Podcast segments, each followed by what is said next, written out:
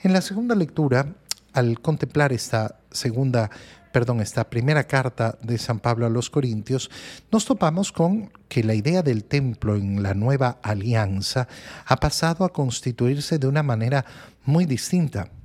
Fíjate cómo en la antigua alianza existía un solo templo, el templo de Jerusalén.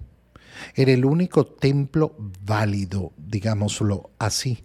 En la nueva alianza, se va a constituir una nueva realidad. Por eso es tan importante en el momento de la muerte de Cristo, cómo se nos especifica que el velo del templo se rasgó, se rompió. La presencia de Dios eh, que había prometido estar en ese templo, de alguna manera eh, rompe ese velo. ¿Para qué? Para poder abrirse a la salvación de todos los hombres. Y por eso nos vamos a enfrentar a una realidad muy distinta en la nueva, eh, en la nueva alianza. En la nueva alianza nos vamos a enfrentar a que se van a poder construir templos válidos, templos dignos para el Señor en todas partes. En todas partes podremos construir esos templos. Pero además, la idea del templo resulta que se convierte en algo personal cada uno de nosotros se constituye como templo de Dios.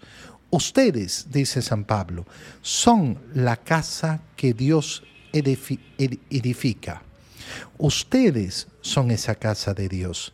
Por eso el lugar mm, más idóneo para el encuentro con el Señor va a ser lógicamente eh, nosotros mismos en el encuentro con el Señor, que eso es lo que va a ser más importante, la limpieza y la pureza de mi corazón. La limpieza y la pureza de mi corazón. Hay personas que dicen, yo no necesito ir a la iglesia para encontrarme con Dios. Tienes toda la razón. Pero resulta que ese ir a la iglesia es parte de la pureza que necesita tu corazón para encontrarse con el Señor. ¿Por qué? Porque no puede haber un corazón puro que niega las palabras del Señor. Hagan esto en conmemoración mía. En mi casa, en mi baño, en mi sala, en mi comedor, en lo que yo quiera. ¿Puedo rezar? Claro, puedo rezar, pero no puedo celebrar la Santa Misa. Por eso hay una unión entre la idea de ese templo personal y ese templo físico donde se reúne la comunidad. Ustedes son la casa de Dios la casa que Dios edifica. ¿Qué ha hecho Pablo correspondiendo al, don que Dios le ha concedido? Como buen arquitecto ha puesto los cimientos, pero es otro quien construye sobre ellos. En esa formación de nuestra fe, ¿cuántas personas intervienen? Muchas. San Pablo les dice, yo les he dado la primera predicación, pero hay otros que van a seguir adelante con esa labor. ¿Para qué? Para seguir construyendo en ustedes. Yo tengo que permitir que se construya en mí. Y esa labor es la labor que realiza la iglesia.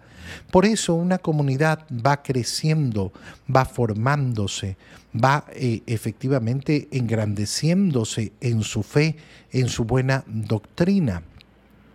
Que cada uno, por tanto, se fije cómo va construyendo, es decir, cómo va recibiendo esa gracia del Señor. Claro, el único cimiento, dice San Pablo, el único cimiento válido es Jesucristo. Nadie puede poner otro distinto. Por tanto, si hay otro cimiento, no, no servirá de nada. Qué importante es cuando uno escucha, no, la iglesia que fundó fulanito, la iglesia que fundó sutanito, le... Yo pertenezco a la iglesia que fundó Cristo, punto. No pertenezco a otra. No pertenezco a la iglesia fundada por Pablo. No pertenezco a la iglesia fundada por Juan. No pertenezco a la iglesia fundada por no sé quién hace 200 años ni hace tres meses. Yo pertenezco a la iglesia fundada por Cristo. Y solo la doctrina de Cristo es la que me sirve de cimiento. ¿No saben acaso ustedes que son el templo de Dios y que el Espíritu de Dios habita en ustedes? Y claro, nosotros tenemos que preocuparnos de esa construcción del templo propio del templo personal para Dios, eh, cumpliendo esa voluntad, sabiendo que somos templo de Dios. Quien destruye el templo de Dios será destruido por Dios. Ay, ¿quién lo va a destruir? Yo mismo. El único capaz de destruir el templo de Dios soy yo. Si yo soy el templo de Dios, ¿cómo destruyo el templo de Dios? A través del pecado. El pecado mortal lo que hace es destruir la presencia de Dios en mí, arrebatar esa presencia, negar la presencia de Dios y por tanto se termina esa presencia de Dios, porque el templo de Dios es santo. Y entonces ustedes tienen que vivir según esa santidad para ser el templo de Dios.